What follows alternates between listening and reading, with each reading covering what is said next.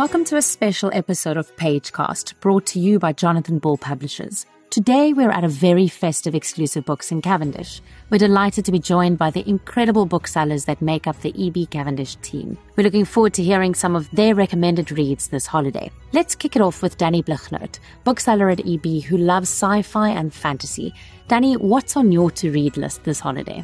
Hi. So this year for or this holiday, my main book that I'm looking forward to reading when I have a bit of time is The Future by Naomi Alderman. Anybody who's read The Power knows that Naomi Alderman deals with books that have complex social repercussions and also uh, likes to look at how power influences different people. In her book The Future, which came out this month and is now available, she delves into the nature of survival and of privilege.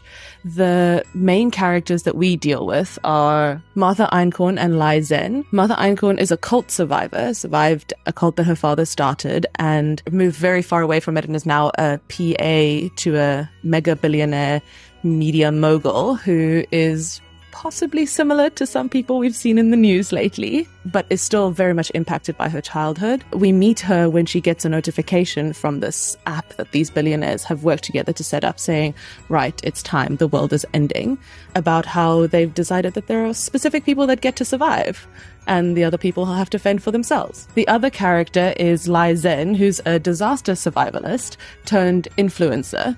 In this book is set vaguely in the future, so Lai Zen essentially is like a YouTuber that will discuss survival products that people might consider needing. The two of them have a fateful meeting that we discover a bit later in the book, but essentially it really is about how billionaires have a plan for when the environment runs out of time and the rest of us aren't necessarily included. Perfect. It sounds very, very interesting. I'm definitely going to pop it on my list. Mm. Uh, your second read? My second read is not out yet, so it's the one I'm really waiting for. It's called House of Flame and Shadow by Sarah J. Maas.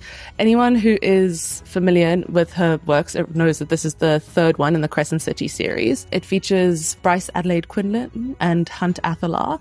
The first one really delved into the mystery of Bryce's best friend's murder and they solved it together to try figure out what was going on and uncovered a conspiracy. In the second one, they delved deeper into her best friend's life, which turns out is just as mysterious as her death and had to deal with the consequences of some revelations in the first book. The third one meets the two main characters separated, one imprisoned and one in another world, which avid readers of Sarah J. Maas will find very familiar. Don't want to spoil too much because anyone who wants to read the series obviously doesn't want to know all the details, but it is a very good series and I am eagerly awaiting the next one. Thank you so, so much. Of course. Um, the next person who is chatting is uh, Kelly, who is a very talented person and will be discussing her love of fantasy and romance. Hi, I'm Kelly. I'm the Deputy Manager at Exclusive Books in Cavendish, and I read quite a lot of fantasy and romance. In the holiday season, I'm looking forward to reading Foxglove by Adalyn Grace. This is the sequel to Belladonna, which is a fantastic gothic murder mystery that is infused with romance. The pitch for this book was a Knives Out meets Bridgerton, which definitely had me sold. Mm-hmm. So we follow Signa Farrow, who was orphaned as a child and death has kind of followed her throughout her life ever since. She's gone from guardian to guardian who are more interested in her large inheritance than in her or her well being, and eventually ends up going to stay with some very estranged family and discovers that her cousin there is dying of quite a mysterious illness. Along with this, the love interest in this book is the physical embodiment of death itself, and along with death, she starts to investigate her cousin's illness to try to figure out what's happening and if something more sinister is afoot. And in the sequel to this, we meet Fate, who is Death's brother, and due to their rather tumultuous past, um, he is quite set on destroying the budding romance between Death and Signa because he wants to get revenge on his brother. So I'm very much looking forward to seeing where the story goes. Um, and then one of my favorite books that I read this year that came out recently was Check and Mate by Ali Hazelwood. This is a YA romance that follows Mallory and Nolan. Nolan was the most successful chess grandmaster in the world, and Mallory was a child chess prodigy and gave it up due to some family issues. But in her adulthood, she returns to the game at 18 to help out a friend for a charity tournament. She plays against Nolan, and everyone is shocked when this girl from nowhere with, as far as they know, no history of chess beats this incredibly prominent and successful chess player. From there, he becomes extremely intrigued by her and she gets drawn back into the world of chess. Um, they develop a budding friendship that somewhat turns into a rivalry, but ultimately turns into a romance. This is Ali Hazelwood's first YA book, so it is a little bit tamer than some of her previous work, but I think that even her adult fans will still really enjoy the great sense of humor that comes through. And I think that generally it's every bit as good for adults and teens as her previous books. Thank you so much. Great. I'm handing over to my colleague Tennille, who mainly reads fantasy. Hi, my name is Tennille, and I'm a bookseller at Exclusive Books. And my holiday reading suggestion is The Adventures of Amina Al Sirafi, um, which is by Shannon Chakraborty. And it just follows a retired uh, pirate, I want to say pirate queen. They call her the Nakhuda but she has she's a legendary person and there's all these rumors about her. But um, as soon as she has a child she retires and at some point someone comes to her and offers her money to go look for their daughter who ran away or was kidnapped apparently by an evil wizard. And it just follows the adventures of her and her beloved ship the marawati. It talks about her her old adventures and um, how she always got drunk um, had had a baby with a demon. There's a lot of mythical creatures that happen. Why did you enjoy it so much? It's just I really enjoyed reading Shannon Shannon Chakraborty and um, every chapter was a great adventure and I feel like it, it picked up a lot in the middle, but it was a good build up. I'm handing over to Heather, who likes reading fantasy and romance. Hi, I'm Heather. I am a bookseller at Exclusive Books Cavendish. I'm speaking about the first book in the Chestnut Springs series called Flawless. It is a romance about a professional bull rider who starts falling for his agent's daughter. She has to come and babysit him after he ruins his reputation, and she has to try and turn it around and make it more squeaky clean. Um, and that's quite difficult when they start falling for each other. Um, and I really liked it because I really like romance and I really like cowboys. So it was a perfect, perfect book for me. Phenomenal. yeah. And then the book I'm excited about for uh, reading next is a part of the Lovelight Farms series. It's book three called Mixed Signals. Um, it follows the baker who has a bakery on this farm, and it's a Christmas tree farm. Is it the first book by Borison that you that you've read? Uh, yes, so Lovelight Farms is the first book in the series. In the Weeds is the second book. I've just finished book one and two, so I'm going to read book three next, which is Mixed Signals. Great. Well, several options for, yes. for the festive season. Yeah. Thank you. I am passing it on to Mel, who's also a lover of romance. Hi, I'm Mel, and I am a bookseller at Exclusive Books Cavendish. The books I'm going to speak to you about is Emotional Damage. So it's The Way I Used to Be by Amber Smith. It tells of a young girl. It's a story over four years at least. Um, she was raped by a, a, brother's best friend. She just spirals out of control over the four years, but she also needs to learn how to deal with everything and how she can become a survivor. It deals with her first heartbreak, her first love, and in the second one, when I heard the sequel was coming out the way I am now, I was like, my, my response was, because, you know, the, the damage that she did to you in the first book, the story that you journeyed with her, going through her ups and downs and things like that. You just needed to know that there is going to be a happy ending mm, for her. Mm. And that is what you find in the way I am now. Mm. Sounds very, very powerful. It is.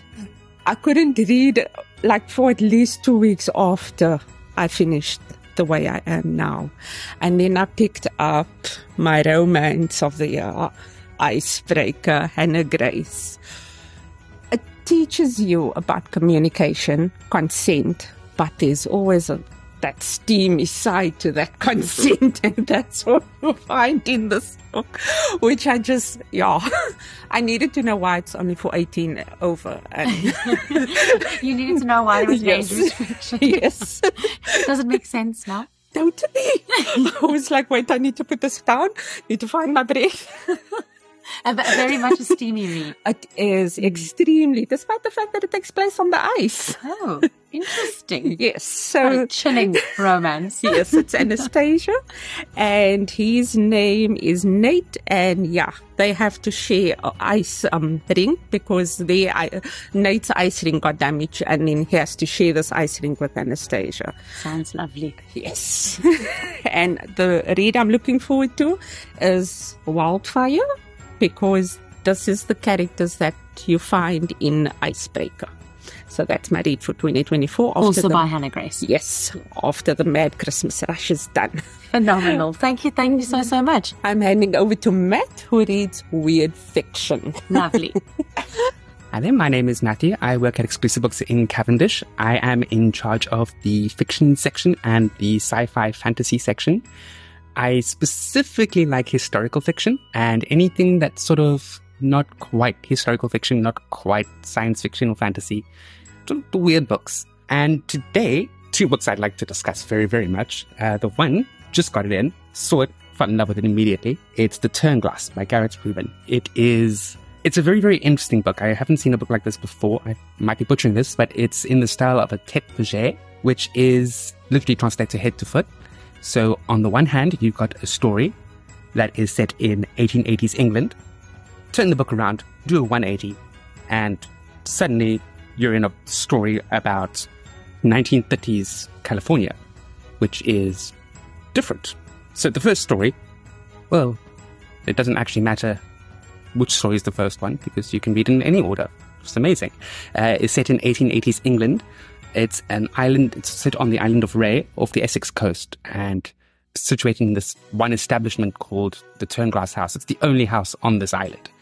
And the main character is Simeon Lee, who is a doctor and is in transit to Turnglass House to treat his cousin, one Parson Oliver Hawes, who is not well. He's very, very ill.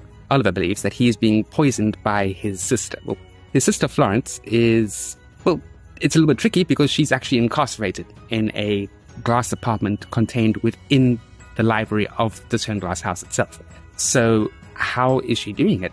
So, it's very much what's going on. And the only clue that he has is a Tete Paget journal that he discovers, which belongs to Oliver and tells a completely different story to everything that he's been told otherwise. Then you turn the book around and it's 1930s California, where you have a celebrated author, Oliver Took, who is found dead in the family establishment, Turnglass House.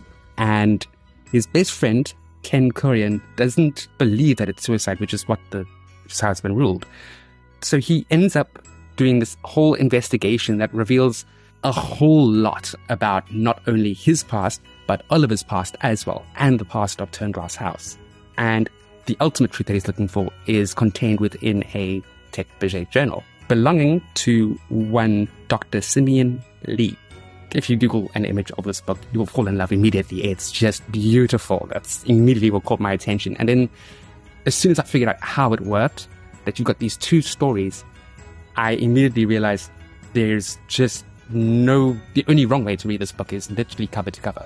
I specifically want to read it one chapter the one and then hmm. one chapter of the other. It doesn't matter which story you start with. For me specifically, I would start with 1930s California, introduce you to Dr. Simeon Lee, reach the end of that chapter, then read the first chapter of Dr. Simeon Lee. It just flows better for me in that regard. Phenomenal. Thank you so much. It really does sound like quite a groundbreaking uh, piece of literature. It is absolutely. Um, books that usually try this kind of thing don't really they struggle to pull it off, but this one this one manages it. Thank you so much, Matt. And you pleasure. And next up we have Samantha, who is our kids bookseller. She loves kids books. I'm Sam. I'm the children's bookseller at Exclusive Books Cavendish. Um, this is my favorite book for Christmas. It's called We Disagree About This Tree by, by Ross Collins. First of all, I love Ross Collins. His illustrations are just amazing. And I love the adventures of Bear and Mouse. They're antiques, so it's it's. I think it's the third book. So in the first book, it was there's a bear in my chair, and the second one was there's a mouse in, the, in my house. So they kind of live together, but you know they're still scared of each other. So in this one, they are getting a Christmas tree, but Bear wants to decorate the tree his own way, and Mouse wants to do it his own way. So they they're disagreeing about everything. But there's a really cool one where um Bear just uh, fills the whole tree with lights, and and he's like, "No, we have to save electricity." so I laughed out loud at that, and um, yeah. So in the end, they end up destroying the tree because they they could not agree. But you know, at the end at the end of the story, it's that they discover that it's more important than they together that they are together that what the tree actually looks like. So they're left with like a little bit of a tree, but they find their presents and then they're happy in the end. Just beautiful. I love Beautiful. this. Is and the illustrations are gorgeous. And picture books are my favorite. Yeah. So again, the the other book that I'm really looking forward to is coming out next year, I think March. It's Adam Stower, who illustrates for David Walliams. So he's doing his own series. Um, so it's going to be for six to nine, and it's going to be it's fully illustrated throughout, and it's about um, well Murray, Murray and Bun. Murray's a cat, and Bun is. was that it was he was a muffin. We tried to turn him into a cake, but then it went wrong. So now he's like this half half kind of creature. So um, they go through Murray's. They travel through his magical cat flap, and they go on adventures. So in the one quest, they have to. In the first book, they have to go to like this the land where the Vikings live, and they have to go on this epic journey to save a Viking but along the way they're like they're also scared of the trolls. But the trolls are actually very nice. They, they're vegan. They're not going to eat you. So it's just hmm. it's going to be wonderful. He's finally doing his own his own series and it just looks like it's like a magical adventure funny and for fans of dogman and bunny versus monkey. So i think that's going to be They both sound like lovely reads for young and old. I mean, we They can really, really yeah. also all enjoy kids' books as well. Thank you. pleasure okay next up we have linda who loves reading fiction Okay. Um, I'm Linda and I love paperbacks. Uh, the reason why I love paperbacks is because you can hold them in one hand, which means that you can read them in bed, on the couch, in the garden. You can put them in your handbag. You can put them in your backpack. You can put them in your coat pocket and take them to wine farms, to parks, up the mountain, to um, a cafe alongside the seashore. And you can read. They're built for adventure. They're built to go with you. Definitely. I love it. So that's why I wanted to tell you about uh, The Marriage Portrait by Maggie O'Farrell. Um, it's fairly fresh out in paperback. Um, Maggie took her inspiration for the book from the poem My Last Duchess, that's by Robert Browning. And it's about Lucrezia de Medici, who was married off at the tender age of 13 to the Duke of Ferrara. And by the time she was 16, she was dead. Um, the reason why I was intrigued to read the book is because, well, Maggie O'Farrell, who is one of the great living uh, authors of our time, um, if you haven't tried to, you should pick this one up or alternatively try Hamnet. Um, a lot of people were put off reading Hamnet because they think Shakespeare uh, boring.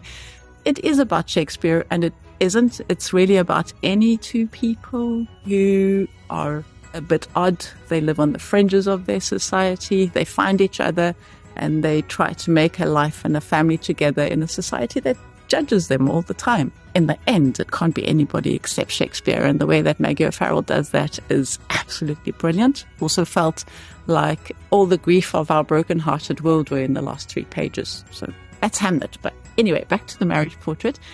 Because I know how the Robert Browning poem goes, I knew Lucrezia was going to end up dead.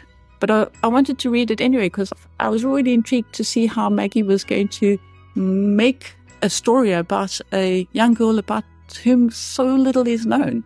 She does a brilliant job. You end up rooting for this young girl so much, understanding her, fearing for her for her safety at the hands of her um, husband, the Duke. And I have to say, if I thought I knew how it was going to end, big surprise. The marriage portrait. The other one that I wanted to talk about is uh, that I'm looking forward to reading. I haven't quite uh, started, well, I just started it. I haven't read it yet, but it's by the amazing Katherine Rundell. Michael Morpurgo says it. He says there was Tolkien, there was Pullman, and now there's Katherine Rundell. It's absolutely true. This is a story about a young boy called Christopher and a young girl called Mel. Christopher, animals love him. He will be walking along and seagulls will follow him, squirrels will jump on him, um, foxes will find him, um, animals just love him. And Mel is a young girl who can fly. Between them, they need to save the legendary creatures of a secret land called the Archipelago, um, which are being killed off by some unknown evil. And I just wanted to read the first couple of uh, lines from the book just to give you a little bit of an idea of what you're in for. Perfect. So, it was a very fine day until somebody, something tried to eat him. It was a black dog like creature, but it was not like any dog he had ever seen. It had teeth as long as his arm and claws that could tear apart an oak tree. It says, therefore, a great deal in Christopher Forrester's favor that he refused, with speed and cunning and courage, to be eaten. So that's how Christopher's story starts. Mel's story starts like this. It was a very fine day until somebody tried to kill her. There you have it, and you'll have to grab the book to know exactly how that plays out. Yeah. Thank you so much, Linda. Thank you. There you have it, your festive roundup by Exclusive Books Cavendish. Go and read these and uh, many, many more this holiday season. Thanks so much for tuning in. Have a happy holiday.